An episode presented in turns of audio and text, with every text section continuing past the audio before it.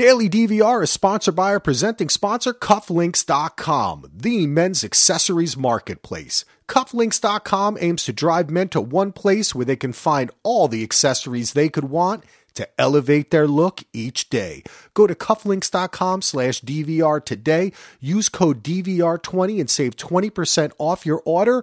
No minimum. Whether it's Star Wars, Marvel, DC, Disney, all that great stuff, or the sports stuff, NCAA, NBA, NFL, or of course, the classic wearable art, the amazing high quality Hook and Albert Ox and Bull, and of course, their own cufflinks.com brand. We encourage you to elevate your look when you get dressed in the morning. It helps to make you feel more confident and create your individual style. Go to cufflinks.com slash DVR today.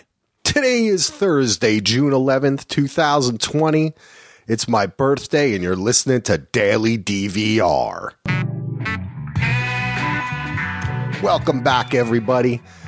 This is Axel. Check us out, DVRpodcast.com.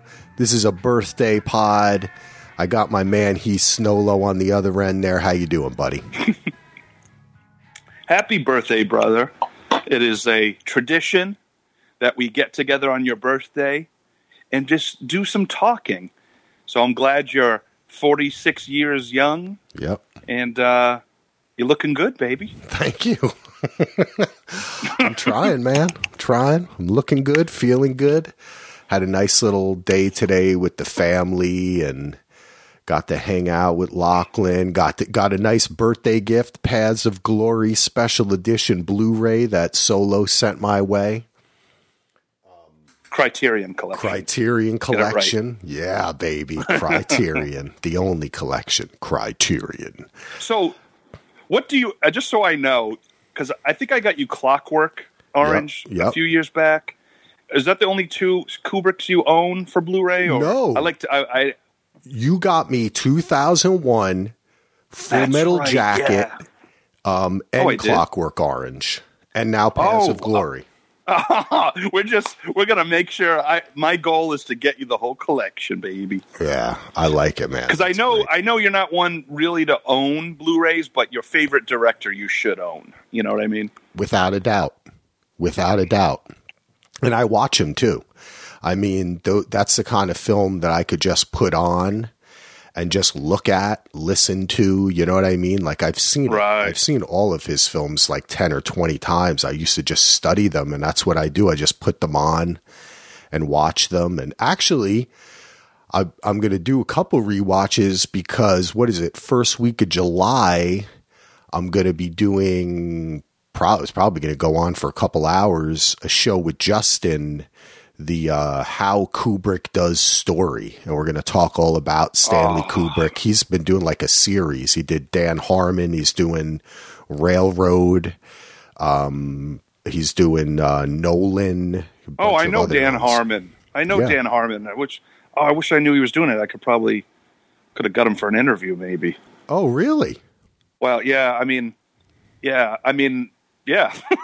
but but I, I don't know what he's he's probably busy now and stuff. But when the downtime was, yeah, no, he's coming to my bar a few times, and we we've had lengthy talks. I even had to do because uh, they came up because you know uh, he first started coming up after uh, what's his face who used to work at the Holiday Inn in Burbank. There, um, Danny McBride went on. I, I, one yes. of the talk shows and was like, "Oh, it's haunted." So we were getting a lot of people up in the Crystal View, our our rooftop bar where I work, a lot of people were starting to come up there because of Danny McBride saying that. So I had to. So they always ask me, "Is it haunted?" So one time, it was like the third or fourth time Dan was in. He was with a group, and and and he's like, "Heath, come over here." And he goes, "Tell them about the haunted." So I did this whole improv thing. I spoke in a British voice, and I did this whole whole thing. It was pretty funny. Uh, but yeah, he, he uh, for uh, yeah, he's a cool dude. We were talking about the old '80s show Stingray yeah. He's really into that. You know, I think he does, yeah. or he used to do like a VHS film festival that he was a part of. So he's like in really into like those kind of old 80s and like canceled oh, yeah. shows and stuff like that. That's awesome, Solo. That's fun. Yeah, and he Yeah, and he's a, he's a he's a cool dude. I love that dude. Like I didn't even know who he was when I first met him, and then of course people like, oh, you know who that is? You know who that is? I'm like, oh. So, but I ne- you know, I've never approached it like, oh man, you got you know, or just you know, you talk to people, you get to know them. That's like that one time, uh, Aaron Douglas, I believe is his name, Aaron from uh, uh, the Battlestar Galactica. Um, he's one of the lead cast members. He came up to my bar. It was just me and him, and we were, uh, you know, he was drinking scotch. We're just hanging out, and then we're talking about acting for like an hour and a half. And it took me an hour and a half to figure out. Oh shoot, that's that. Because we worked with common people. We were just talking about the art of acting and how people, you know, I was, t- you know, telling a story about, you know, someone being an, an asshole on set, and we were just going back and forth, and uh, it was pretty neat. But yeah, I mean, a lot of a lot of cool personalities come up to the bar. I just wish you were there with me on your birthday, and then we could I could introduce you to everyone. Well, I had a, I had a good one, man. It was fun. I would love to spend a bir- one birthday with Solo. That Uh, would, I'm gonna have to come and we're gonna have to. Uh, we're gonna have. All right, that's that's on the on the the near future bucket list. definitely Celebrate. We could celebrate both our birthdays, like in between or something. Yeah, when the COVID is gone, man. But I was actually cool. able to hang out with some people Well, today, yeah. even even though we got the COVID. We we had a little bit of uh, they had like a social distance kind of because it was also graduation day for Lachlan uh, for first grade, so it was like a kind of have like some Oh. hot dogs, hamburgers, kids riding around on bikes outside. It was really nice, man. It was a nice way to end the uh the old birthday and I got a couple I didn't really get a lot of my gifts today. They're coming. So my main gift that I got myself is the uh the new um game The Last of Us Part 2. I know you're not much of a gamer, but gamers out there will know that that no, but I know this. game. I saw the trailer to that game. Yeah, it looks really cool. Because is that? I thought I saw something that they were talking about doing a movie They- about it. Or they're doing a talks? TV series on HBO. Oh, okay, yeah. Because I because I was like, oh, the last. I go, that sounds familiar, and I remember seeing, uh, you know, the commercials for it, and it looks pretty cool. And then people putting like huge. I don't know if they were putting like Hugh Jackman or different people, and I was like, oh, that's interesting. What's it about? What's the uh, game like? What's it about? Well, it is a third person action adventure game, meaning that there's one character like in the center, a little bit offset of the screen that you control. So it's not like one of these shooter games or a top down game. Right, It's more of like a traditional, like Uncharted, Assassin's Creed. And you are a guy, and it starts out, he's living his life, and then this pandemic hits, a little close to oh, home. Okay. But this pandemic does something a little bit different. It turns people into like raving maniacs and and Okay. distorts Sti- them genetically and like I'm still with you. Yeah. This is what. exactly right. Um, but it it they become like these kind of monsters, but human monsters, and they're all deformed. And uh, early on in the game, there's like a loss that takes place, and it informs later. You pick up many years later. A slight spoilers here, and he is now like part of uh, kind of auxiliary part of like a resistance that's trying to find a cure, but he's also kind of on his own, living his own life, just like doing like um uh I don't know what you'd say he's like a smuggler kind of. Um, and it's like a new world where there's a heavy military presence and armed gangs and all that. And basically, he has to then take this young girl who is about the same age that his daughter was and transport her because she is not, uh, she's immune to the disease. Oh, So you go, but you play the game like a film. That's why it's going to make an amazing television series Oh, because, yeah. like, even just the way that they change the gameplay according to the story, like it just surprises you, and it's it's absolutely terrifying, but they do a really good job of taking a story that, you know, we've heard this kind of story before, but making it so fun to play. And the new one picks up where she's much older, and now we have to see how the decisions they made in the first one affect it. Oh, that's awesome. Yeah, it's really I good. like so that. I'm looking forward to that. That's coming out June 19th. oh, nice. Yeah, because um, I know there's been leaks and different things about the PS5 Yeah.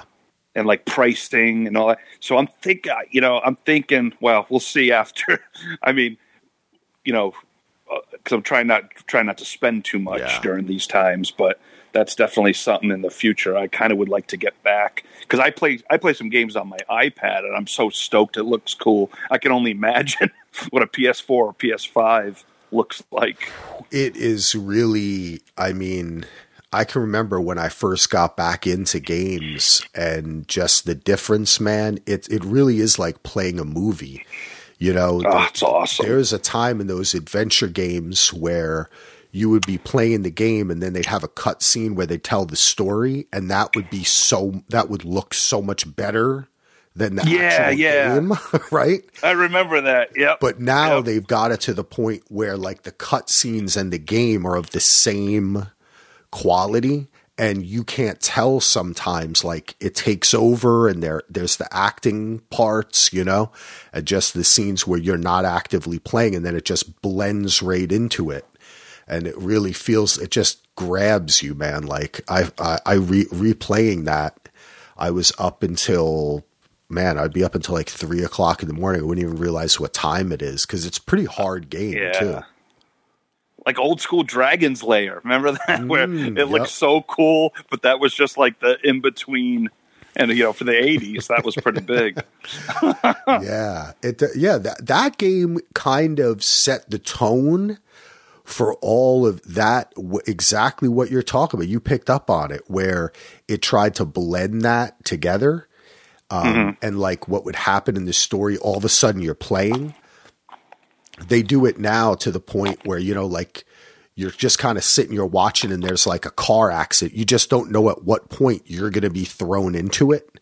So it mm-hmm. brings you. So it, I, I'm telling you, man, I would say, I mean, even now, I know this PS5's coming out and everybody's like, the CPU, blah, blah, blah.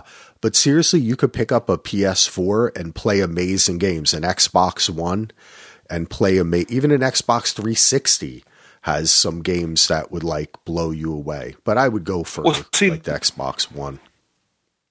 Well, see, that's the thing is, I mean, I, I, I guess I stopped at PlayStation Two, so that was the last one and that I, I I've ever played. Um, so I, you know, I like the PlayStation, but like for me, you're right. I'm better off getting a like buying a four cheap. And there's so many because for me, because I play on my iPad, the four would be like, oh my god, and then you know why go five if I haven't even experienced the four, so it might be a better. The only thing for me is, you know, I love sports games, uh, so I like the up to date rosters and stuff. So, um, but I mean, the new MLB The Show or whatever is is out now. But I would love to play. I just I keep thinking, what's the name of that? I I keep thinking of the NBC show, None of Us or whatever. What? Oh, wait, yeah. Oh, what's wait, that? I don't even. Oh God. what's the name of the game again? Oh man, I'm forgetting right now. Um, no, what's This but is no us. the the game that we just we were just the last. The last. Oh yeah, Us? this, this is what I keep thinking. Yeah, and you're So yeah, of this, is, us, the game. I was, oh, that I'm like- reminds me. I was just But- watching a movie with a guy. The guy from This Is Us is in it. I wanted to mention it. I'm going to forget if I don't mention it. Um, but uh, I caught like half of. I was going to finish watching it tonight. The Hunt, the Damon Lindelof movie that he Oh, yeah. with uh, Carlton Cuse' son. Um, that's a weird movie, man. Did you see that? No, I've seen the you know trailers and know that it's out to watch. I but I haven't. No. Yeah, it's a weird one. It's v- ultra violent, but also plays it a bit humorous too. It's I don't. It's really not like anything Damon Lindelof has done before, and I wonder if that's kind of how the script was. But it's it took me off guard for a second because it's start like the first mm. moments are kind of serious, but then it very quickly becomes like comedic violence. And I think it's a kind of an interesting film. I want to I want to keep on watching it, but I, I I liked it. I would wonder what other people have to say about it. Interesting. Yeah, but uh, all right, let's get let's hit a topic. I asked for some topics on Facebook. Yeah, baby. And, uh, I we got two from John and Brett, our good friends. And John says Father's Day is coming up. How about ruminations on your dads? And for me, Axel, fatherhood. That's a good question. I don't know. You want to start out, Heath? I know you have a close relationship with your pop. Yeah. What what is it? What is, what was it? Illuminations of your? I don't understand the question. Ruminations, ideas, thoughts, feelings. So so you couldn't just said ideas, thoughts, and feelings. No, I'm just kidding.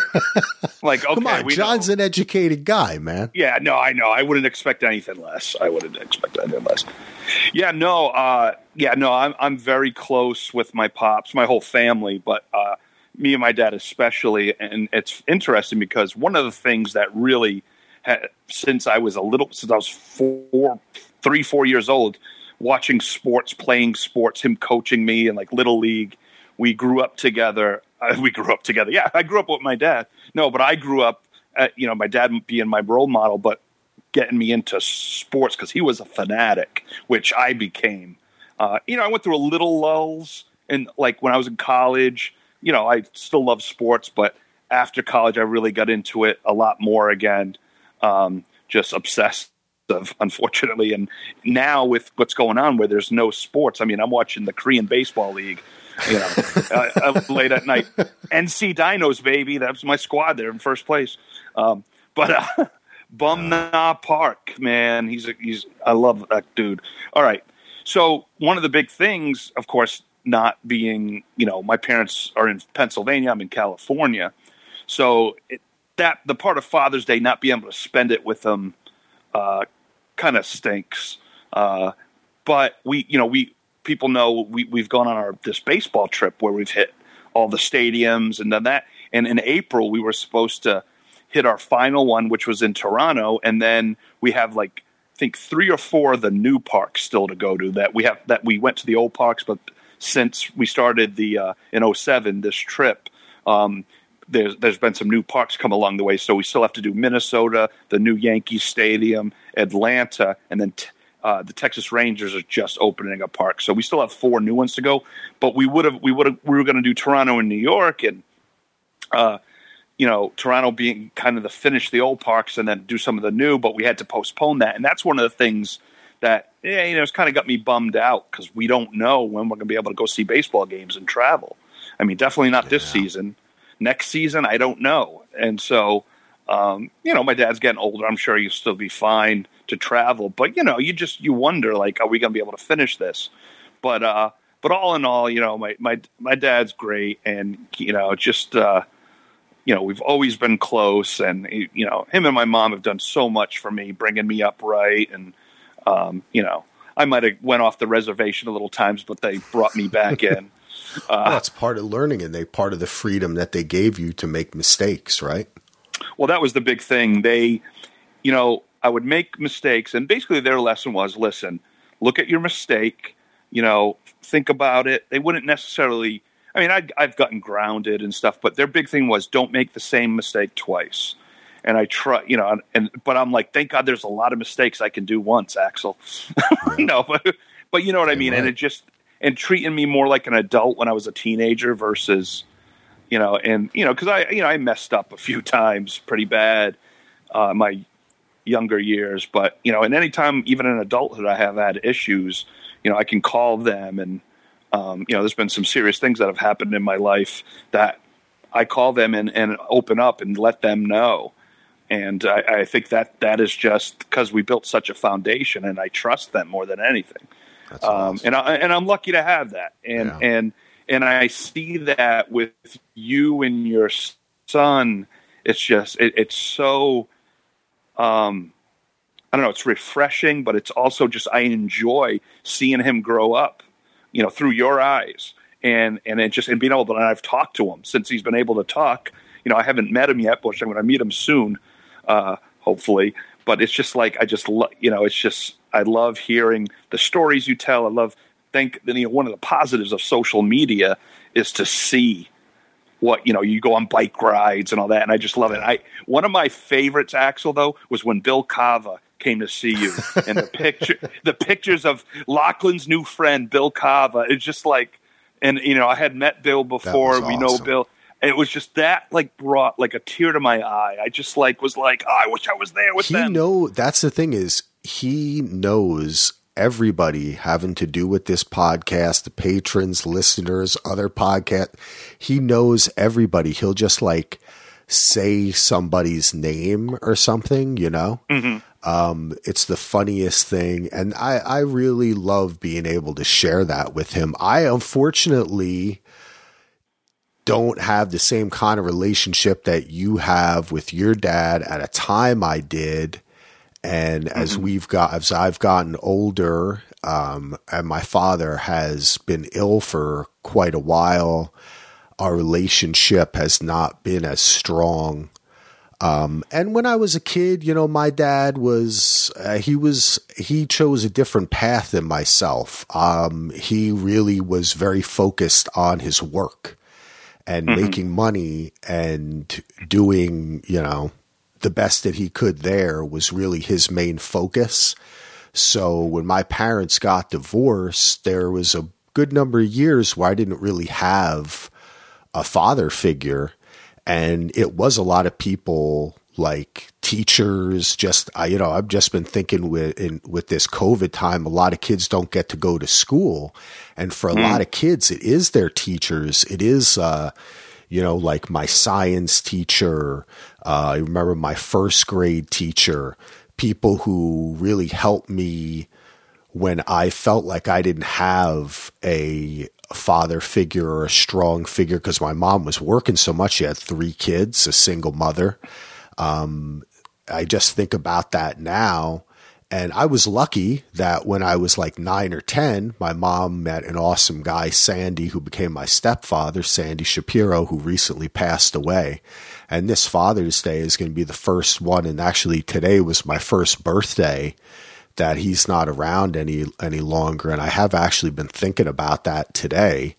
But mm. he was able to teach me all those kind of things and you know, like when we were talking about this, when you're talking about the sports, watching that Michael Jordan documentary series was yeah. for me, I first started watching it and I was being critical as I am, film snob Axel, and like this really doesn't have a thesis. This is not a, a, this is not an investigative documentary. This is a basically Michael Jordan sponsored uh, rumination on his career.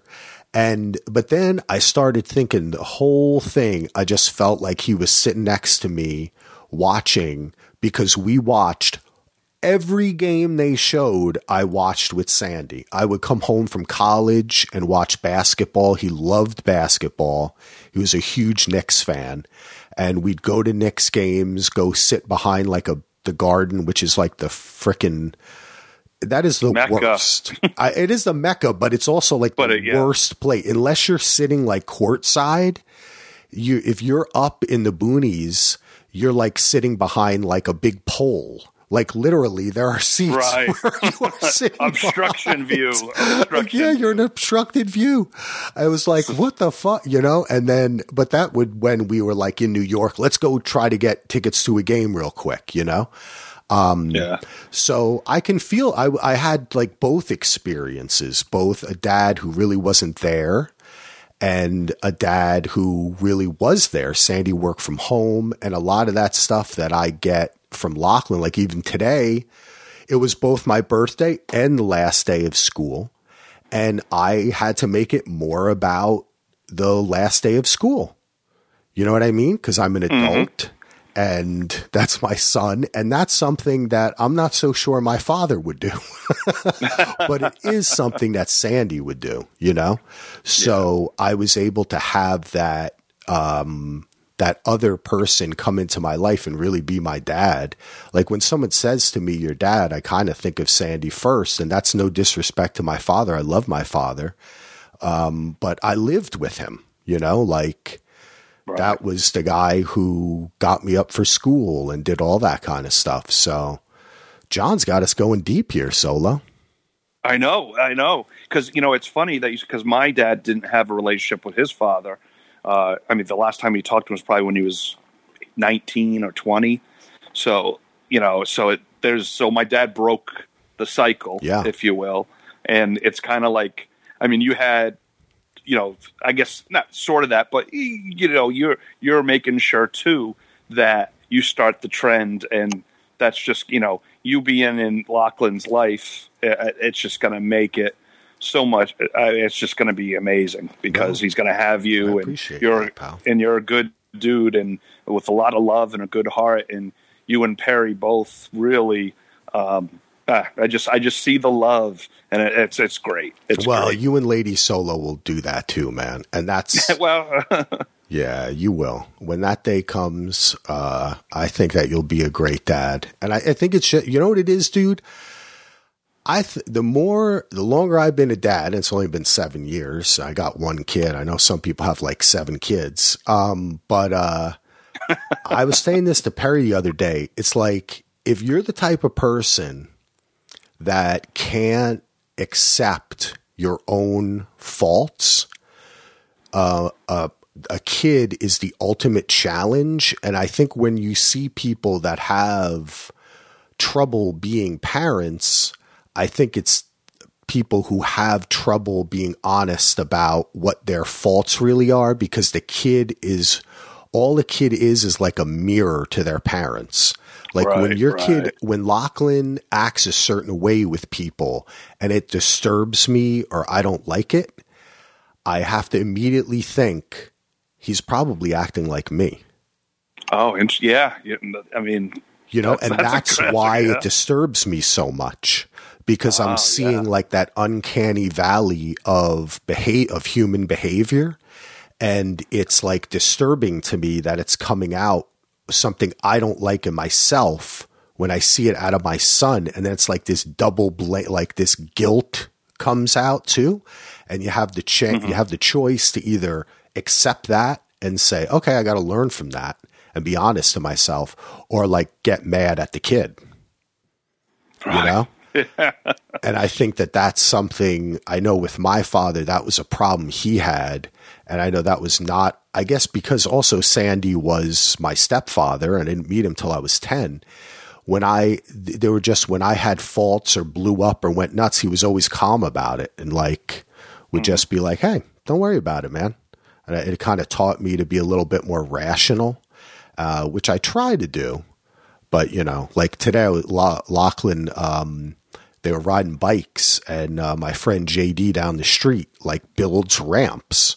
So he's got like six different ramps. He's into like biking, mm-hmm. and the kids go over, and he makes them safe for the kids. And Lachlan was like, went over the ramp, everything was cool, and then he turned to like talk to me, and he twisted the bike and fell on the ground, and it was like it, it, it was like he was in a 90 mile per hour car accident the way he acted.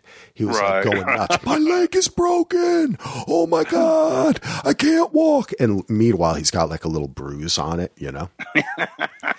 and I'm kind of shocked. And then I'm like, okay. I tend to rea- overreact to shit when it comes to, like when I'm sick or when I get hurt or I stub my toe and I'm, I'm like, I'll spend the next hour asking Perry, like, do you, th- like, honey, is my toe broken? Do you think it's broken? You know, like, so I had to kind of calm down, you know? right, and right. just and and also because that can be a little embarrassing when you're a parent when your kid like kind of overreacts to something or causes a big fuss which lachlan has very rarely done i've been thankful for that like there's some kids that throw a fit he's like only threw like one or two big fits so but uh that's my ruminations on uh dads fatherhood. ruminations with Axel Foley. So we got another question, and thanks for that, John. And I know John's Yeah, a great Johnny. dad too, so he would have some ruminations to share with us. Um, speaking of a dad, a newer dad, Brett has a question for us.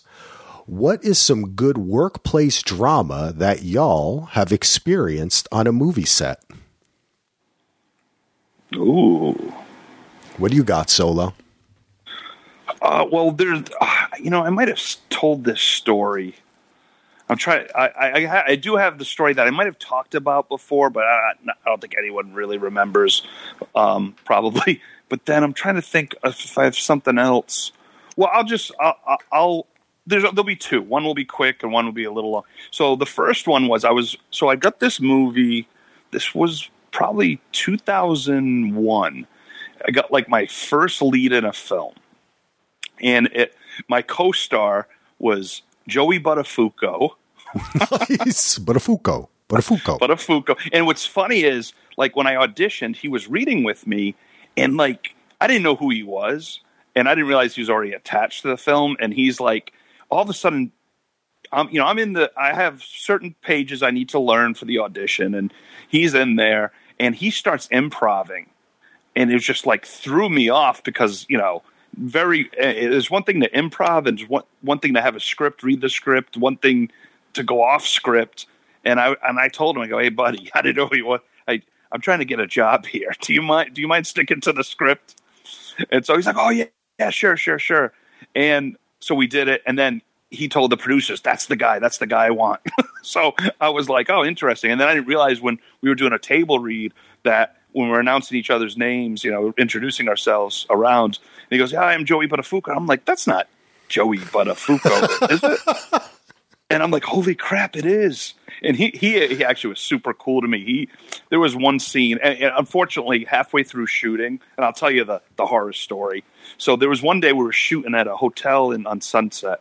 Uh, I don't think it was the Chateau, but it was it was a cool, trendy uh, hotel like that. And so I had a hot tub scene with two women, and he he actually I think one was an actress, the other he brought in, and, I'm like I have to make out with them and pour champagne and do this, and then I have to be on the phone, and he's busting my chops like, oh, you know, he thought, oh, you know, he's. He's making me try. I'm trying not to laugh. He's busting my chops because you know he's he got two women in bikinis in a hot tub, and I'm trying to do dialogue on a phone, and he's on the side busting my chops. It was pretty funny. Anyway, make a long story short, so it was probably like the fourth or fifth day of shooting, and we're we're waiting. We're at this restaurant, and we're I guess we're waiting. The equipment truck was late, or something was going on. So we're sitting there, and I'm talking to this guy, and we're talking. This guy's a big dude, you know. And, and then we start talking about wrestling and different things. And I felt so bad because, like, I didn't know, I didn't recognize him. And at one point, like, I'm like, oh, yeah, you were a wrestler? He goes, dude, I'm Di- Diamond Dallas Page. Who do you think? and I'm like, and I'm like, oh, oh yeah, I know who you are. I mean, I you know I did after that, but I didn't you know I didn't recognize him right away. But another cool dude, you know, it's just like, and that's like me. I start like talking to people and not realizing who they are. Dude, yeah, then, yeah, yeah. You have to but, do that. But with that, the biggest horror story with that is so, you know, I got my first lead in a film, uh, getting paid decent. Uh, this was a big break. I mean, I was 26. I'm like, all right. And then one day I get a call. Like I even had to go. One of my co-stars, um, uh, one of the guys. It, it, was called the movie was called Gangsta Mafia, and it was basically like the Italians invading South Central or working with South Central gangs to take over. You know, to take over or whatever. We're joining forces, kind of deal. And so it was it was great because I, w- I was excited because it was like a mixed cast and you know you had your Italians, you had your African Americans, and one of the uh, one of the actors who was um, he was one of the lead uh, leads of you know the South Central crew. We had a big scene where we had to do like six pages of dialogue in a hotel room that same day. We shot we shot well it was about four we shot about seven or eight pages that day. It, it, was crazy. But he's like, yeah, come, you know, why don't we get together and go over the scene? And you know, and I remember going in, in to, to, his place, and we were outside and we did a scene. It was just you don't get that a lot. Uh, where you just show up on set. Usually, you better know your stuff. A lot of times, you don't get rehearsals, but we we we kind of got together at the table. He's like, "Hey, we got this big scene, and we're sh- it's like the second day of shooting. Why don't we get together and work on it?" So when we did it, it was awesome, you know. And so I kept in contact with him, and then we found out the movie was shutting down because uh, I guess the rumor was like one of the executive producers ran away with money and he had the footage and I, I don't know. It was it was kind of weird, weird stuff. So I remember talking to him on the phone being like, "Man, I can't believe because this was movie was going to be, you know, was really good for both of us in our young careers." And so it was really disappointing and it, it really after that, I'd been working so hard, been working, you know, three, three, you know, three to four years of trying to get to this point. And when the movie was just shut down, it broke, it broke my heart, man. It was just like, and then after that, I think I, you know, I went a couple years where I was just so frustrated, and you know, it took me a while to rebound. That was the one time that I really, Hollywood really got under my skin, and I really was down for a while, and just kind of took a little break, and um, and then and then at the same time, my manager, who you know found me in a, a play and was building my career, he decided to stop managing, and he went, he moved away, he moved out of the country, and I'm like, all this was happening at once, um, and it was just like, oh my god, are you kidding me? Uh, so it was just like it was a tough time. So uh, that's the story I'm going to use. Uh, I have a couple of other ones, but they're you know one I've talked about before, and about someone else on set acting like an idiot and stuff. But that that one that that that's got to take the cake because you know it's you know thinking about that. Um, it was just really disappointing because I was so excited to get a lead in a film and I was felt on top of the world and then just got crushed when it got mm. cut. you know, so yeah. it, that that was hard to deal with. Very hard to deal with, especially at 26 years old. When yeah. you know, I just kind of starting to get the business around 23, so 3 years in and finally all the hard work's paying off. You know, I was getting bit parts and then I got this thing and it was, you know, a, fir- a major movie at 26 from a kid from back east who didn't have any connections. Like that was like a big deal, you know. But but it's made me who I am today, and I've learned from it. And you know, almost twenty years later, I'm still still doing it. So still doing it, baby. Yeah, Heath Snowlow. Heath Snow. I would. I, that's what I about to say when you introduced me as Heath Snowlow. I got some Game of Thrones flashbacks. I'm like, Folo, oh, did we just jump? Did we just jump off the castle into, uh, you know, into snow with, uh, with what's her face and uh, the was it Sansa and and, and Sansa uh, and uh, yes, I couldn't even remember. Thank Sansa. you for bailing me out. Sansa. Yeah, can you believe it's been a year since that finale? Has it only been a year? Yeah. I feel like it's been longer. Uh, no, no, I really do. I really do. I really felt like it's been longer. Yeah, it's only been a year, man. I, oh my god. Yeah. Yep. That's it. Yeah, I was thinking about that the other day. I, I read something about it. But um, all right, what's my gosh, I think probably the most dramatic thing ever happened on a movie set was finishing uh, Smokers, the movie that Mike and I made. Now, of course, this wasn't a, this was just us making a movie with some friends and getting like shooting at people's houses and the movie ends with a big gunfight. Uh, and we, I had kind of cajoled Aaron into using his apartment in Jersey City.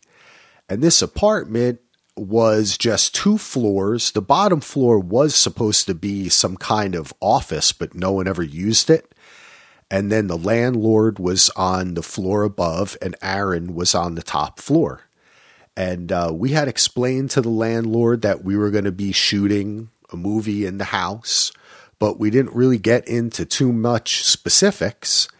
And uh, Mike's friend Ernie, who stars in the movie as yeah, Indo, baby, Indo, um, baby, he was living in L.A. and he was only out in New York for like uh, 10 days or so to shoot. So we had to shoot everything with him, which was this last scene, mm-hmm. uh, which we kind of were also shooting over and over because I had the idea we are actually going to show it Rashomon style.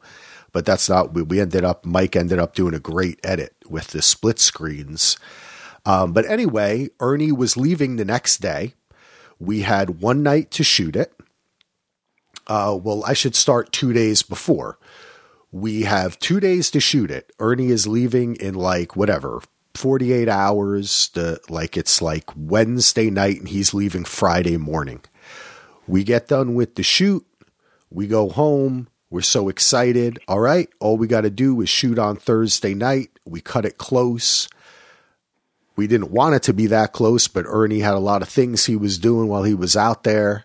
And uh, we're getting ready. We wake up the next morning. We're getting ready to shoot that day.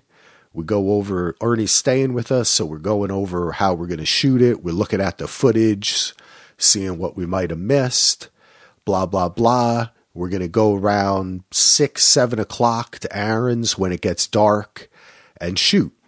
So at about like, I don't know, maybe three o'clock, Aaron calls me like hysterical, hysterical.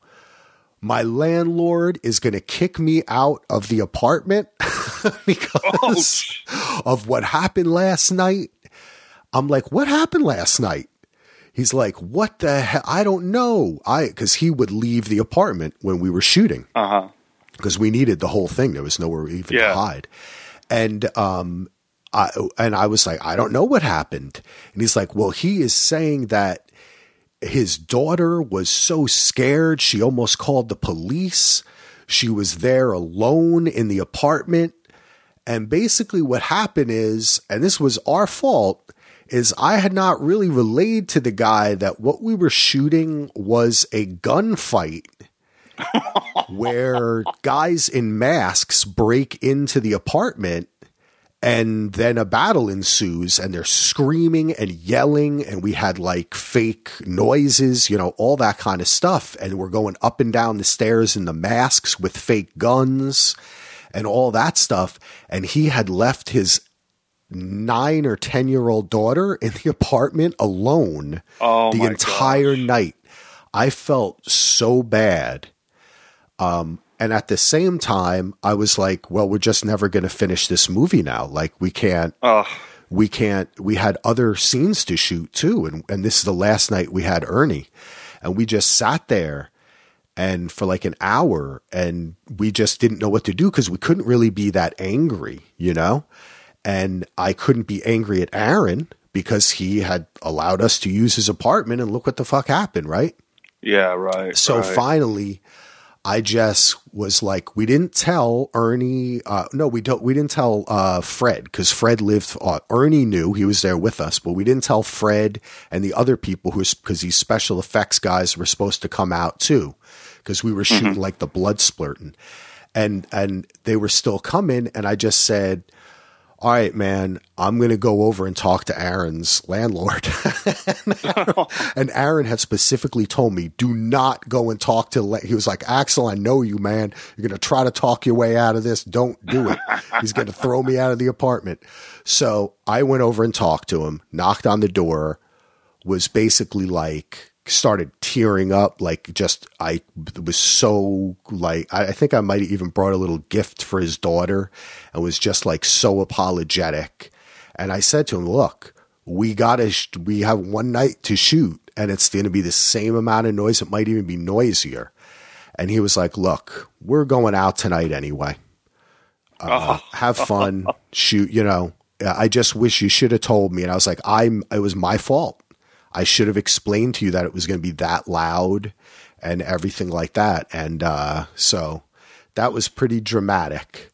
Um, Then there's that time I was a PA and I didn't want to pick up cocaine for the director because I thought I could get in trouble. yeah, um, well, it's it's a possibility. Yeah, so they told someone else uh, to um, to get it. So that that's a whole nother story. But I'm trying to think of PAing every day was God was just drama. People not letting you into um freaking sets or apartments or studios, just like all this like crazy man. I have so many stories just working crazy hours, but I don't know. I guess that was probably when I think of drama and like movies and stuff and how you're up against a wall. And that was also like we're, none of us are getting paid. We're just doing it because we love it, you know, and have a dream. Um, but that's when it becomes like the most dramatic and also makes you feel dumb too. Like we're sitting there like, holy shit, we just like did two months of work, involved like 60 people in this, and we're not even going to be able to finish it. Oh God! Like there'd just be no way we had not shot stuff that we you couldn't. There's no way you could get around it. You know. You know, it's it's funny. You're telling me this story. I, I've seen Smokers. It's one of my top 500 favorite films of all yes. time. I, I own the movie, and I, I was still nervous for you It turned the story. like I honestly, I was like, I had totally forgot. I'm like, oh my god, did you fit? Of course you finished the film, yeah. but I was just like, oh man, uh. that was crazy. And I, yeah, I have to thank Aaron too because, you know, hey Dash, uh, yeah, I have to say during the years that Mike and I were shooting stuff in Jersey City, we did talk a dash into a lot of stuff he didn't want to do. and that was mainly me, and he did it. Yeah. But we also made a movie. Gosh, we should. We had a little bit of an edit. I have a little bit of an edit of it, but I still have the footage of a movie we shot that A Dash. And one day he'll do his Lament's Descent, which is a screenplay he wrote. That was that was pretty damn good, actually. Oh, nice. Who knows? All right. What well, else we I wonder, there, Solo? Is that Lost documentary coming out? Oh man. I 10 years. What was that dude's name again? Audibly Lost? Is no, that him? What yeah, I remember he had some nickname that he changed. I was calling him by it, and he goes, "No, I'm not that anymore." Okay, I don't remember. But I think it I, it might be audibly law. I forget. Oh, I can't even remember. Somebody just recently mentioned that on uh, Jay and Jack's Facebook page and uh, had like I think maybe Jack had linked to some of the footage that he shot that was up. But was um, was he he was there for the Autism Speaks, right? Dude, and then remember he came back. I just released it That's on the Patreon. Right. He came That's back with right. us to right. my house and he oh, shot oh, yeah, us uh, doing the podcast and interviews and all that. Yeah. God, I, wanna, I would love to porch? see that. Oh, oh yeah, no, I definitely remember. I just for some reason I, I, I, associate that at two separate times. Now I realize. I oh yeah, wait a minute. That's that was the same like weekend. We oh, fit a lot into that weekend, dude. Oh my lord! And remember, we, we were going to shoot that um that uh the uh short movie for the Jay yeah, and Jack finale. Right. That's right. We would have won that van, dude, because I, I know, know. Fa- I know I saw the movies that were there and they were good, but we would have been the only one that had like a full story that was like actually like a short film. That's right. We oh had a good idea. God. Oh my god. We had yeah, no we, time to shoot that. No, I would have been had to be there another week. Yeah. Definitely. That uh, would have been fun though. Um, all right. Brett times. has okay. a question for you. Also oh. for Heath, what is the most challenging role or scene that you have acted in? Oh, the most challenging. Now, can it be challenging? Okay, you know, because I don't, I don't necessarily have any like stuff that I was like, oh my god, I'm not going to be able to do it. But there were some, there have been some tough ones. Um, it, it well, that that that Gangsta Mafia movie because it was my really my my first lead in a film, and we d- were doing so much in one day. I was, I mean, I literally had to do a scene on top of the hotel, running and watching someone pull up. I had to do the hot tub scene. I had to do this long dialogue scene with my shirt off in in in the hotel room, and then I had to do an attempted rape scene all in one day. Jesus, that was, yeah, that was a lot. Um, and I mean, I was a little experienced, but I wasn't. That that's when I knew that um, okay, I can do this. When I could do that much stuff in one day, like I knew, like I'm cut out for this. Yeah. Um, I will say because the challenging slash fulfilling is kind of the same. So when I did with, um, I did this short film called Scorpion, where I play like a, a, mobster after a heist, and we're trying to figure out where the guys are, what's going on, and we have this money, and are the cops coming? So uh, uh, it was a two night shoot from like 11 at night to like 8 in the morning. Uh, took place in one room um, and a lot of dialogue. And my co star, Daniel Metz, who I never met before, uh, you know, we met that night, never rehearsed, nothing. And we had to do the, these heavy dialogue scenes for like two nights. And then it was very film noir. There's a lot of fog rolling in. It, it, that was really challenging because, you know, it, it'd probably be one of the first times I did a lot of heavy dialogue with just showing up with the other guy and pl- playing off them, playing off each other, not knowing each other at all, not rehearsing at all. So, but we clicked so well that it was, it just flowed together and you know we played off each other and that's when that's another point in my career where i'm like wow i mean i felt and he did it for me too but i felt like that that was the point where i felt like if i do my job right i can give the other actor stuff to do. So like i could feel him playing off me. And, and it felt like I, I felt like de niro you know that someone was you know i was given so it just it was that moment. And and him too like we were going back and forth and i felt so comfortable with him. We did it for each other. And so that was very challenging but it was done. And the director uh, eric i always get his last name wrong. Demusy i think it's pronounced demusy um, Eric, I always want to say Dempsey, but it's Demusy. He he was awesome. I love that dude. Um, it, he was so great. But w- in one of the fulfilling parts of that we were doing this heavy back and forth, and this can the camera guy, you know, we cut, and he goes, "That was fucking brilliant." Like That's that awesome. made me feel so good, like because you get lost in it and you don't know, like you you assume the director's happy and people are happy, but you you know you don't know, and that you know, and so you're doing so much, and you're you know my big thing as an actor, I want the director to, if the director's happy, then I'm freaking happy yeah. because that means he's getting what he or she is getting what they want and I'm doing the job right. But to hear the cameraman say that, you know, and, the, and, and I looked at Daniel, I don't know if he heard it, but I was just like, that was very rewarding. That so the challenge was met and then you could start feeling it. And then by the, the second night, it was just becoming, and then we had some new characters come in, and it was just, ah, you know, so that that was challenging because I'm like, it's it's been a while since I did heavy dialogue stuff, other than like you know a couple lines here and there or stuff like that. Um, so when I did that, it was just like, excuse me, challenging and rewarding at the same time.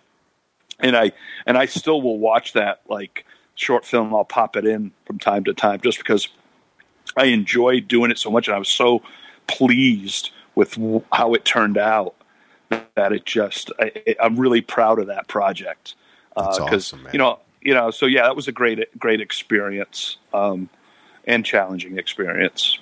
Wow! Thank you for those questions. Yeah, Brett and John, that was awesome. BJ, BJ, yeah, John. Speaking of other peeps, I want to give a shout out to Andy because on our Facebook page we're going to do a little bit of a kind of uh, tournament bracket of yes. TV shows. So head on over to the Facebook page if you want to get involved with that. We're going to try to induct shows into the DVR Podcast Hall of Fame, dramas, comedies, sci-fi, crime dramas. We're Andy is doing a great job of like splitting it all up.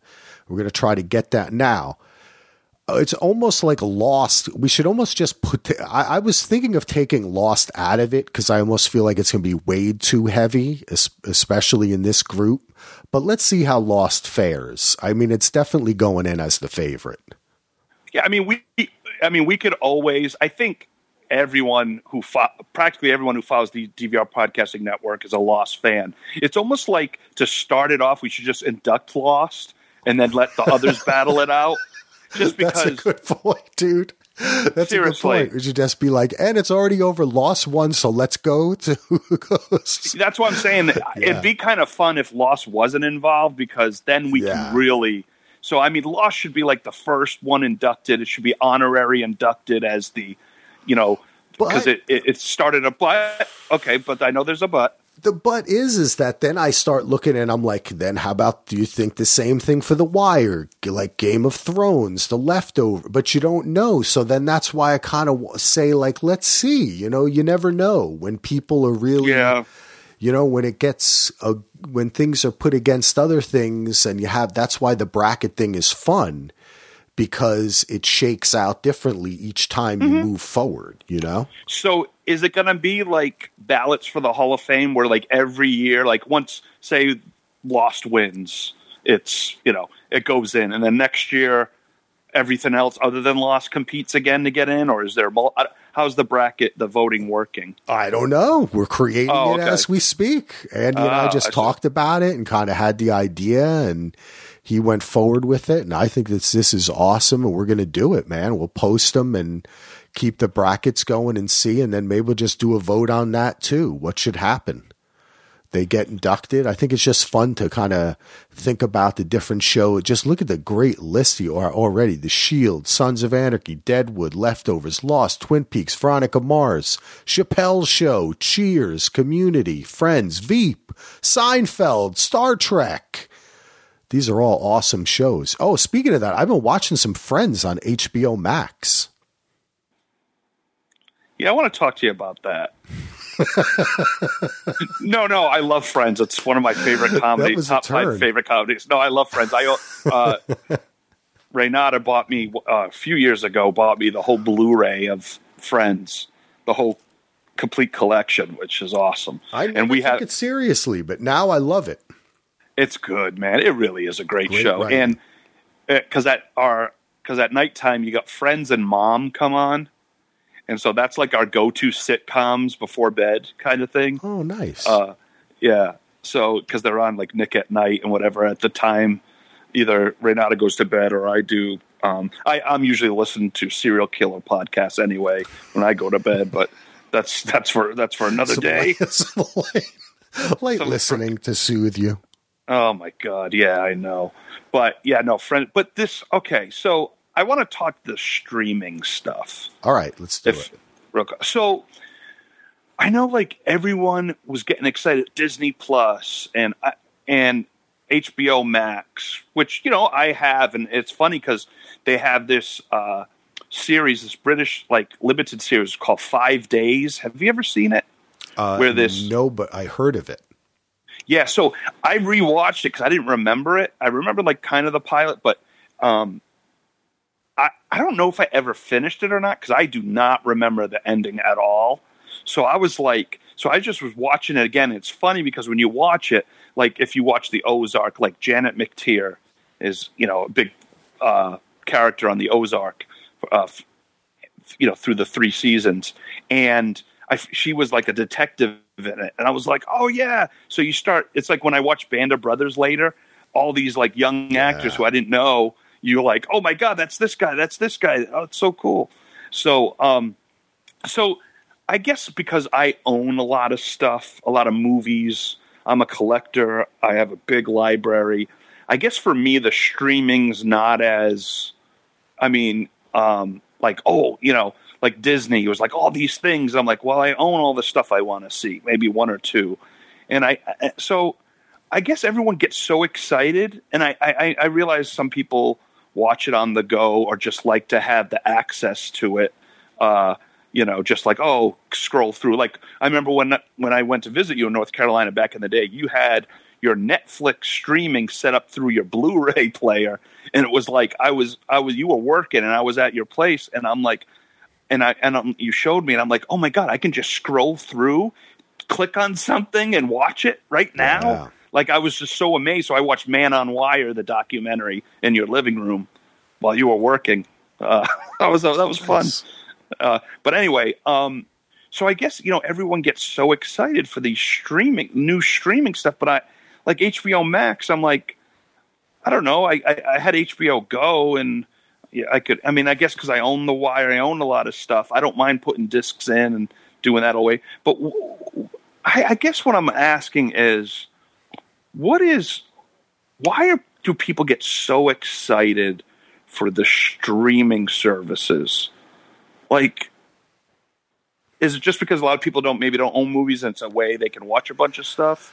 Or why is it so like, oh my god, you got to have Disney Plus? Other than watching Mandalorian, there's nothing. I you know I own what I like, and I I don't I didn't need it. I didn't need to have it, but I felt like everyone's like, oh, you got to get it.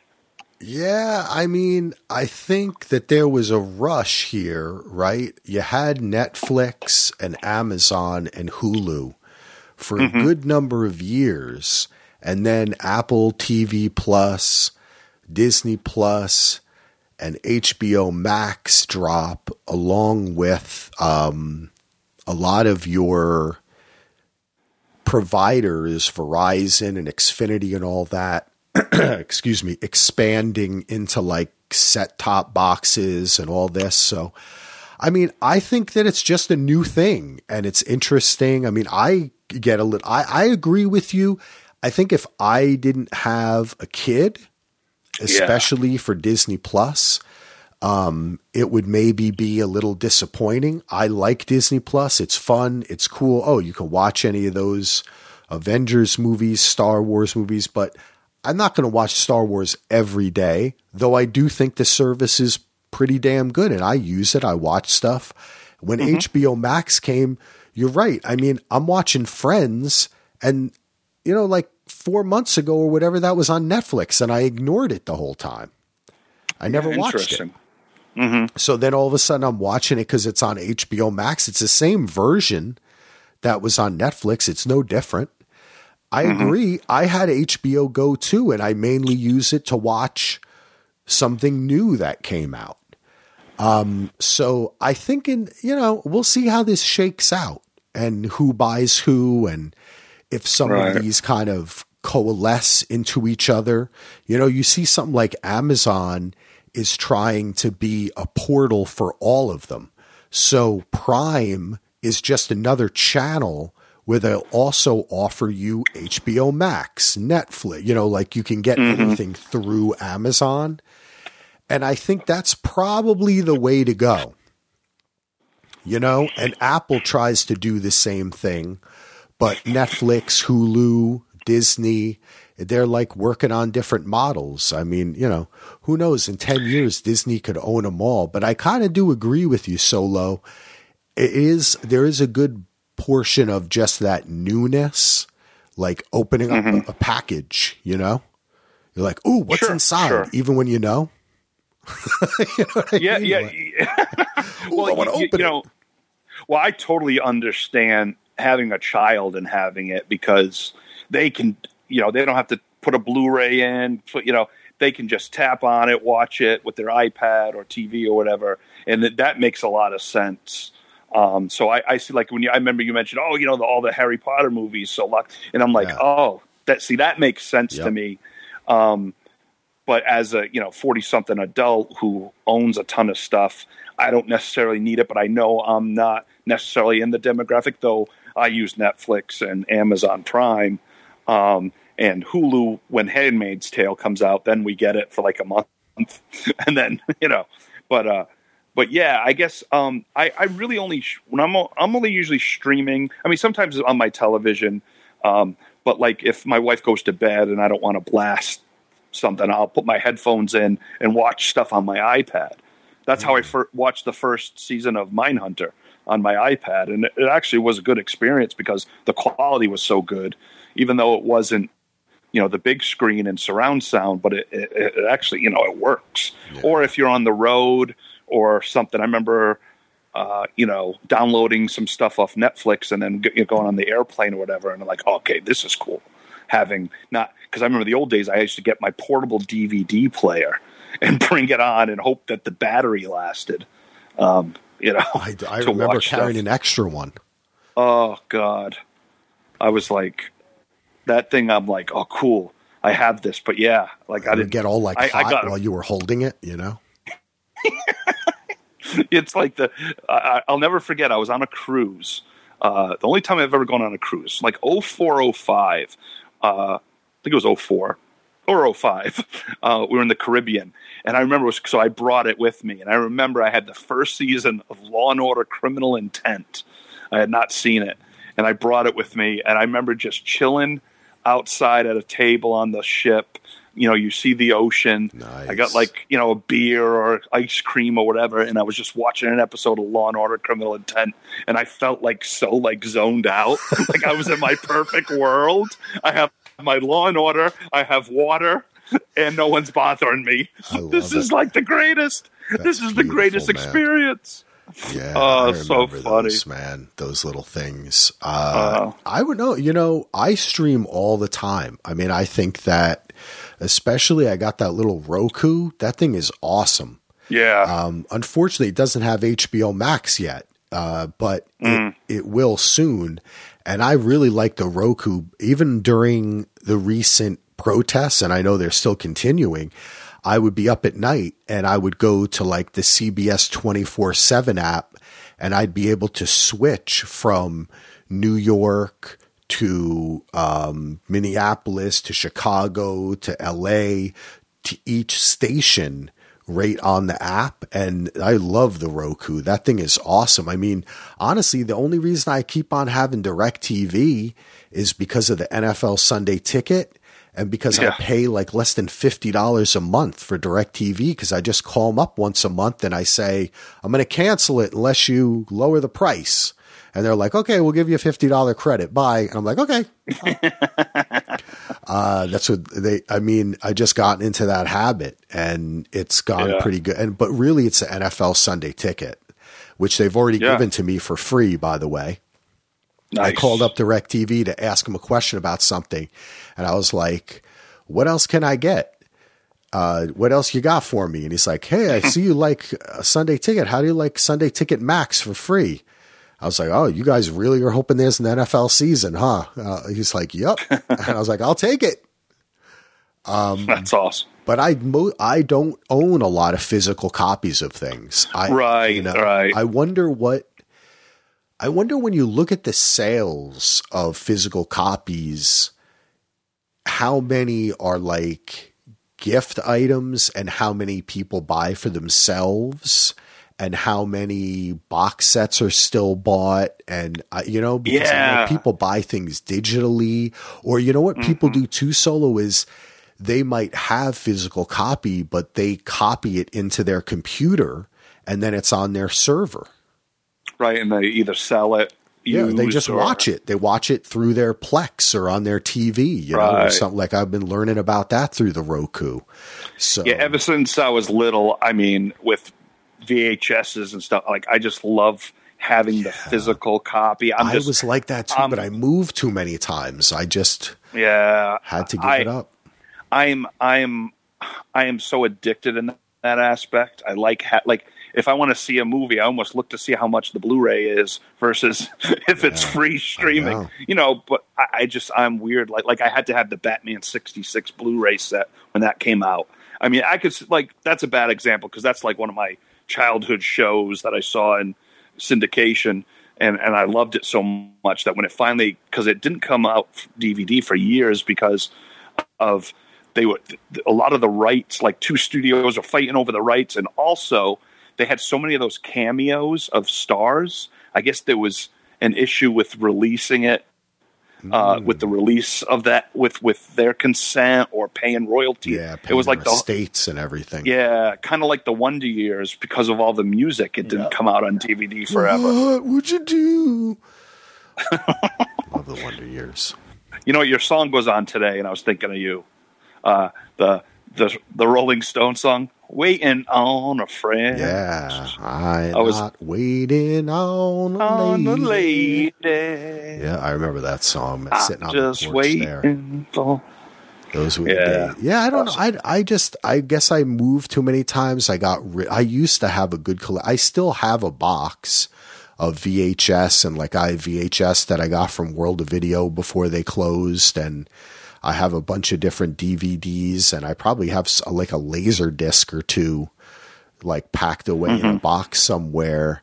But um, yeah, I just had to at a, a certain point. But see, you're you're saying you watch them. You go back into your library and you pick something out and you watch it. Oh yeah, oh So yeah. I mean, I still have. it. See, I find that I was Yeah. I was never doing that. I, you know, and then once Netflix was available through the Blu-ray or whatever, I was like, oh, okay, because I'll just watch. I get, I'm very, I, you know, as far sometimes I just get moody and I'll be like, I want to watch something really weird, or like a lot of times I like to watch something. Uh, one of the reasons why I like reality shows, and I always talk about in the show, I like build models at night, and I like something that I'm just basically listening to, that you don't need to even really look at too much. Yeah, yeah. And I find myself doing that, and then other times I like to look at something and I'm not really listening. You know, so I don't know, but I mean, I, I do find myself watching some weird stuff, uh, just little snippets of things, especially on Amazon. Amazon Prime has a lot of weird shit. It does. A lot of weird shit. If you go deep into that, I think that they have by far the biggest and weirdest catalog. Netflix is kind of hard to find the weird stuff, but if you go and start searching something on just like search goat's head on Amazon and you'll find some weird documentary on a goat head or some shit. Like it is just it's it's really strange. Um but uh I guess we should start wrapping it up, man. It's getting Okay, kind buddy. of late. I, Let me see. I had what notes did I have? Oh, did you check out that Bruce Lee documentary, Be Water, on ESPN? Oh no, I I recorded it on my DVR. I still have to watch it. I'm really looking forward to it. Was it any good? Did you watch it? I thought it was very good. And I Oh. have to say, maybe ESPN is actually trying to do good documentaries for 30 for 30 now because the original that came, the original bunch that came out with Bill Simmons were Yep. really good. Then they do a couple one offs that weren't really 30 for 30, like OJ made in America, but they kind of called it that when they were, you know? Yeah, like thirty for thirty presents. Exactly. They were they were using Yes. the brand, but it wasn't a thirty for thirty. Yeah, and then they did a whole shitload of really bad ones. That I were- stopped watching yeah. a lot of them. I watched that whole first season, no matter what the topic was. Maybe part of most of the second season, but then after that, I really, I don't know if it was the topics or if it was the quality. think I don't know. the funding and the process and what they're allowed to be in it too. Yeah, you know, you yeah. know, ESPN's notorious with that. They're they're so be, behoven to the NFL and the NBA, like all the big organizations. yeah. They never want to say anything bad about them. Yeah, because the thing is, when Bill when Bill Simmons, you know, created it and produced, they were like like the Marcus Dupree, like stuff Yeah. that it, he really they really did stuff hit that I was very in, interesting. The Len Bias story. My dad still can't watch that documentary because when Len Bias Oh, died, that, I mean that that screwed up Celtics, the Celtics yep. franchise. For, oh my god! And you know, and it was just I watched it and I was like depressed over again because I was I was like ten years old when that happened and I underst I didn't quite understand it, and then I'm like, oh wait, you know, he did cocaine then died. What? You know, and that he was going to be that great of a player. Uh, And then you did another line and Um, so watched yes. Paw Patrol. there you go. There you go. That's what that's what you do.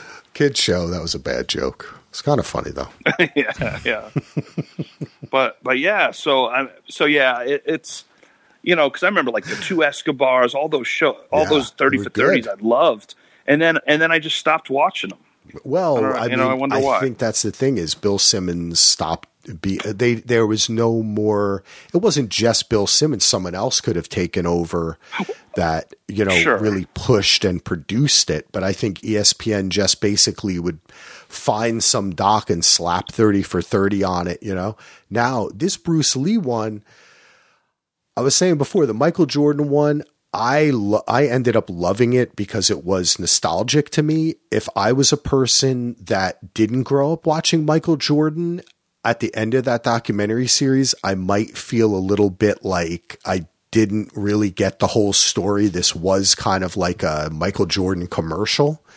But for me, Yeah, and I know for you, we watched those games. That was when, and I, for me, that was when I loved basketball and followed it every day for those Yeah, years. yeah. Basically, when Jordan left the league or kind of left the Bulls, I was just not really that much into basketball. And it was, it coincided with the Knicks demise of that team as well. Um, yeah. But uh, yeah. anyway, I wish that they had given this documentary the same amount of money and time. I mean, this could have been an eight to 10 episode uh, series on Bruce Lee. Oh, and I'd want to see, and I would love to see that. And you'll you know, you'll so realize much. it when you see this. You'll yeah. it was it was so compressed. That was my main complaint. But they really got into a lot of depth uh, and a lot of cool stuff in a pretty tight. Like I guess it's just about an hour and twenty minutes with commercials. So did they? Did it? Does it go into his idea for kung fu getting like stolen sort of and the green hornet at all or is that yeah it does it gets oh, okay. it actually has almost the exact same and there's one of the faults of the jordan documentary this kind of narrative technique of starting at a heightened point in this person's career and then going back then right. coming back to where you were in the beginning and going forward to the end Mm-hmm. And that's kind of what this documentary does. So it goes all into the Green Hornet and it goes a lot into his struggles with racism in America and dealing with being cast and then going back to Hong Kong. And just the fact that he was just such an international guy. He was actually born in San Francisco, you know, and then there's the thing between Hong Kong and China, which ESPN mm. kind of had to walk a tightrope. And actually, that's something that I, I was trying to oh, read yeah. about that to kind of, I don't know that I know enough about the time difference and what's going on now to be able to sense how it was politically framed.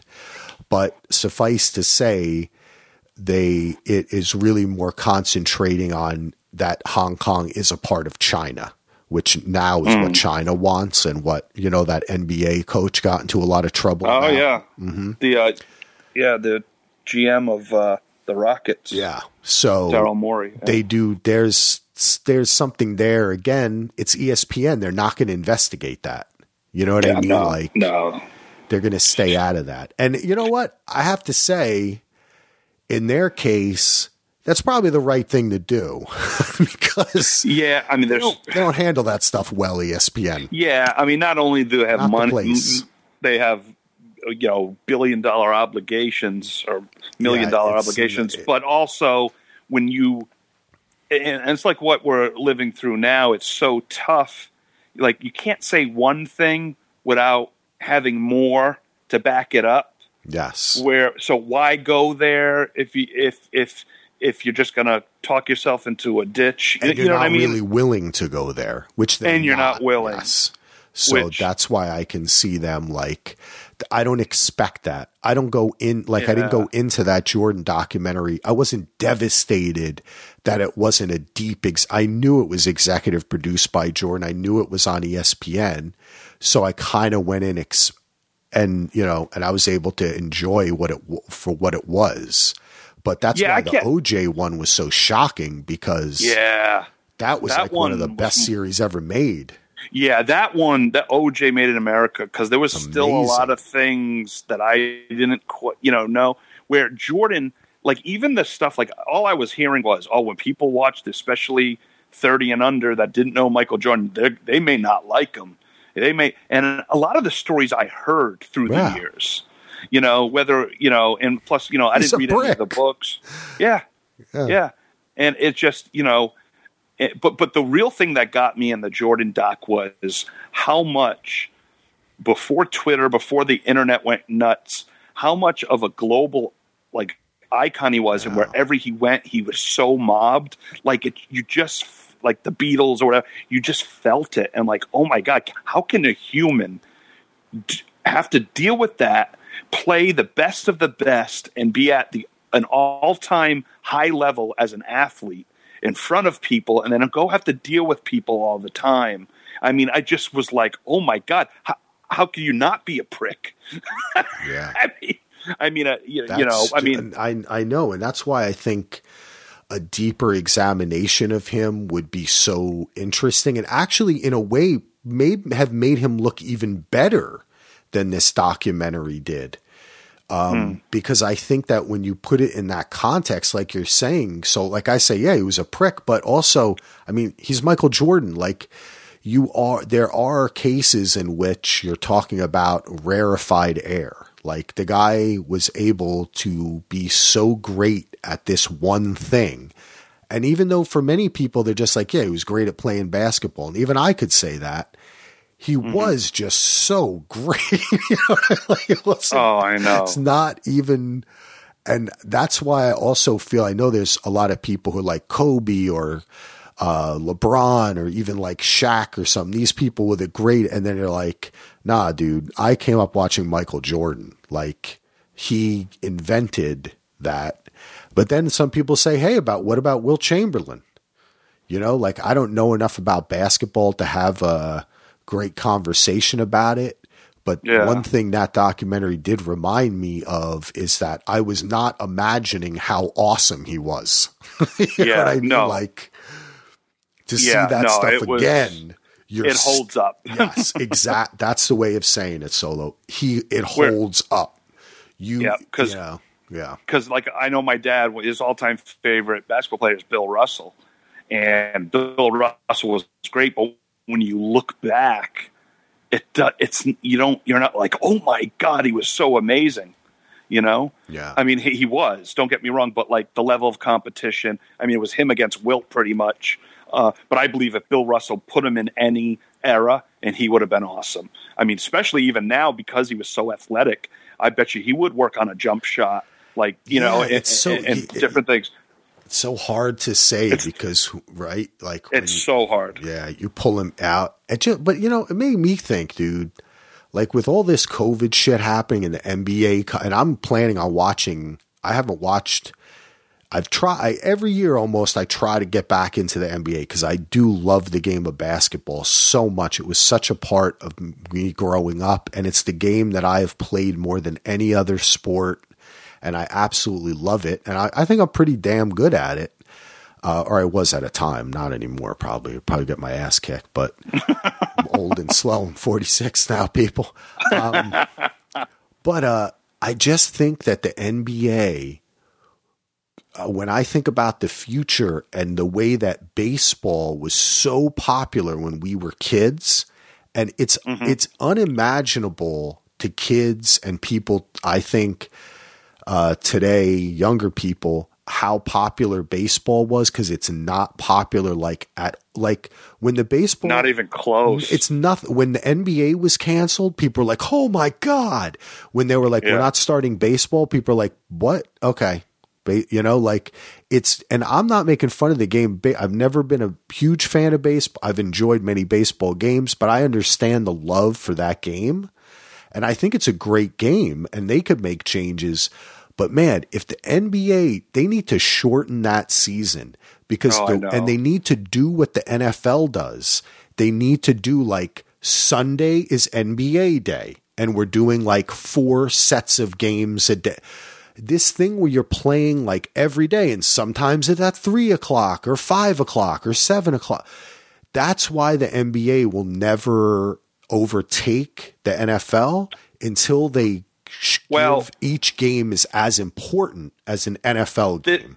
this is the problem though with hockey, basketball, and um, baseball versus the NFL.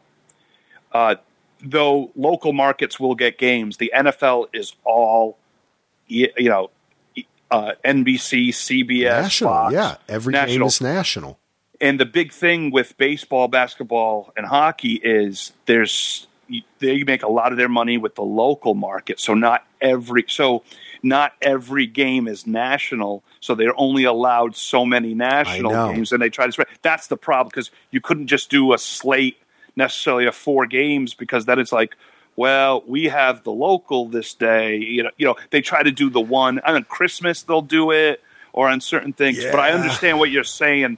They try to do like even though like TNT does Thursday nights. Then for a while, I was like, they're showing a game on Monday. I thought it was Thursday nights. It's on TNT. That's- like you start yeah. getting confused, and that's where your point is. Is it starts to get confusing? Where NFL, you know, okay, we got to, you know, the big thing is, oh, there's a Thursday night game this week, but then it's like we know it's Sunday and all people day. complain Sunday about Monday. that, right? Yeah. There- there's Oh, yeah. there's more. And if you if you poll NFL fans, they're like, get rid of the Thursday game.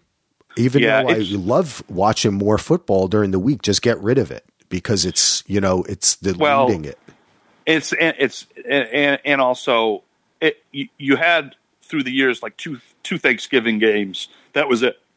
But the short week, the quality of play goes down too, and injuries can happen. That's the thing. and and, Yeah. and that's why we don't need the Thursday night game, and uh, which you know I don't mind it, but like like when I when I would bartend and we don't have NFL Network, first couple of games of the season is just on NFL Network. Well, can't see it. Yeah. like oh great, you know it's just but but that's a different point. But yeah, that's But with cable know, and it- Sunday that's part of the ticket, it is like every game is national. You know, like they play they the NFL a doubt. treats it like that. And I think one of the things I've always thought about, and this is a totally divergent question, I thought, but I've always thought to myself, you know, the NFL has this scarcity where there's only 16 games. They want the NFLPA is always fighting against more games or or they want to eliminate preseason games because the game is so physically taxing, right? So they have kind of this um, built-in scarcity of number of games. But with the NBA, baseball, and hockey, they play. What do they play? Like hundred and eighty something games in baseball, or how many games do they play in a Oh, season? one sixty two. Oh, Jesus! And how many Plus, NBA games do they have? Seventy or nine? I think it's 82, 82 80 or 82. I think, I think, I can't remember. I thought hockey and basketball both 82, but I could be wrong. but this is it's, what- it's give or take a game. Yeah. it's like that they just because you can play that many games doesn't mean that it's actually good for the season and the sport. And it becomes so ingrained then into the way that they make money from it that they can't change it. But I hmm. think if the NBA was like 35 games and that's it, and every game you have, because when I tune into an NBA game during the season, I'm thinking to myself, half these guys are probably not playing that hard because they don't care. And I know from listening to whatever Bill Simmons or reading about the NBA or talking to people, they're always like, oh, yeah, you got to watch it towards the end or watch the playoffs. That's when the games really matter. That's not how a sport should be. Every game should matter. I feel Yeah, the same way about baseball and hockey. Like, just because you can play that many games because it's not as physically demanding and injury prone as the NFL doesn't mean you should play that many games. I think they should all shorten their seasons and they'd pro- it'd probably be more interesting and exciting and people would you'd see new people have fresh legs and come up and just put more into it. Where I just think man 162 games? That's like dude that's And- and- and- let's end on a note. And Cal Ripken played like 2,600 That's games in a row. That's whatever. why baseball is like a different world, you know. Yeah, it is, and that's for another pod. Um, but I agree with you with the NBA and the NHL. Like in '99, when there was a strike um, or lockout, whatever one in the NBA, they had a 50 game season, and they recently, uh, I don't know, five six years ago, had the 60 something game season. And though it was intense and back, you know, you playing three out of four days sometimes and stuff, but it, it, it you know, it's much much better and, and every game counts more. Yeah. This whole load management thing, Michael Jordan played hard every night because he said, I don't know if someone's in the stands and this is the only time they're going to see me, I'm going to give it my best, Yeah. not to disappoint that fan. And that's where Jordan has prick tendencies, was this and that, but like he cared He about was the devoted. fans Yeah, he was And- and- devoted to the game overall, and that's right? you know and i didn't play with them on the bulls and or the wizards and i was just a fan and what i saw on the court and how you know his personal stuff the gambling whatever his you know what he gave me so much just by him giving it his all on the court that he will always forever be you know one of my favorite players of all time Yeah. and and I, I loved him since north carolina and then followed him even though i was a celtic fan it was one of those things where i'm a celtic fan but i also was a jordan fan Yeah. you don't get that that much nowadays where You're not going to say you're a Jet fan. Well, you may say, "Oh, but I'm a huge Brett Favre fan or something." Oh, wait, he played for No, the not Jets one Tom year. Brady. but you not, not a, yeah. you are not a Tom Brady fan if you're a Jet. like you can't you can't you just can't like anyone on the uh, the redskins giants or eagles i cannot be a fan of. That's why i went to school at syracuse with donovan mcnabb. He became an eagle and i couldn't root for him. I couldn't root for him because he's an eagle Yes, I always get pissed off when somebody leaves the Jets and Oh. goes and plays for the Giants. I'm always like, "Fuck you!" Like Snacks did that. oh, Snacks oh yeah was like, "I'm going to play for the Giants." I was like, "Fuck you, dude! I don't like you anymore." i know i know Um, it's just yeah, like man. anyway. Sports, I like it. All right, well, let's finish it up. Yeah, we could go on right. and on because yeah that Okay. that's interesting. I want to look into that. What you were talking those shortened seasons because I th- I would love to get back into basketball, but that's how. Well, but I can't. Oh, this is what I was going to say. I'm sorry to interrupt. I can't get mad at people for that load management shit because that's smart. If you're playing, you know what I mean? Like, It it, it is. It's just 'cause smart. The playoffs mean, but that goes to our point Yeah. of the regular season's too long because yeah, it means the playoffs mean the most, so you don't want to overdo it. Um, You but yet the, the players player. are supposed to be in better shape, so why can't they play? But yet they're playing against other athletes who are in better in shape. So it, I don't know. It's it's just it's it's rough. less is Um, more. That's what I say. Yeah, yeah, yeah. Look at the '99 season. Okay. Look, go go look at that at Basketball Reference or whatever, and check it out because that was actually the year the Knicks were an eighth seed and they made it to the finals but lost to the Spurs. Um, so that was interesting. That was like the last run of the Knicks in '99. I was probably No, out by then. Yeah, that was the first year Jordan retired. So um, there was no Jordan that year. Yeah. Well, also, Plus, basketball didn't start till like January. So That's was, yeah. interesting. Maybe in my life, that's kind of why I fell out. And then the and then when zone defense came in and Yeah. the, the game played. yeah, when. Jordan Jordan leaves and there's a strike, you know, you, Oh, your diehard fans will come back. But if you're on the fence or you're like, you know what, eh. yeah. All right, buddy. So- let's let's let's uh, all right, buddy.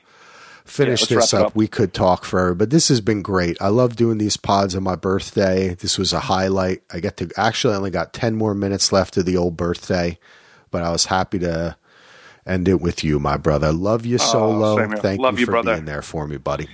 Happy birthday, brother. Yeah. Lots of love coming from the solo household to you. buddy. Yes. Well, thank you everyone for listening. We appreciate the time. Um, I will be back soon. Not sure what's up next. I got to find uh, gotta find a podcast to do uh, next week. We'll see. I'll put my mind to it. I know there's a lot of bunch of people who'd love to come on. So, uh, Cool. And we got. Are we doing a Mindhunter? Yeah, that's right. We got to get back and do Mindhunter too. we- We got like four episodes left of Mindhunter, so I'm looking very looking forward to that. Yes, Doing that with you we are. We're going to do a Mindhunter next week. Definitely. sounds great, baby. Let's do it. Get back into hunting some mines, baby. All right. Well, thanks everyone for listening.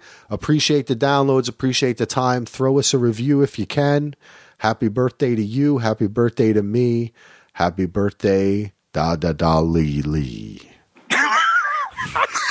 I don't know what the hell that was. I'm tired. I thought it was great. da da da Dolly. Da da da lee. Dolly Parton birthday Dolly- Yeah, Dolly Parton. Nine to five.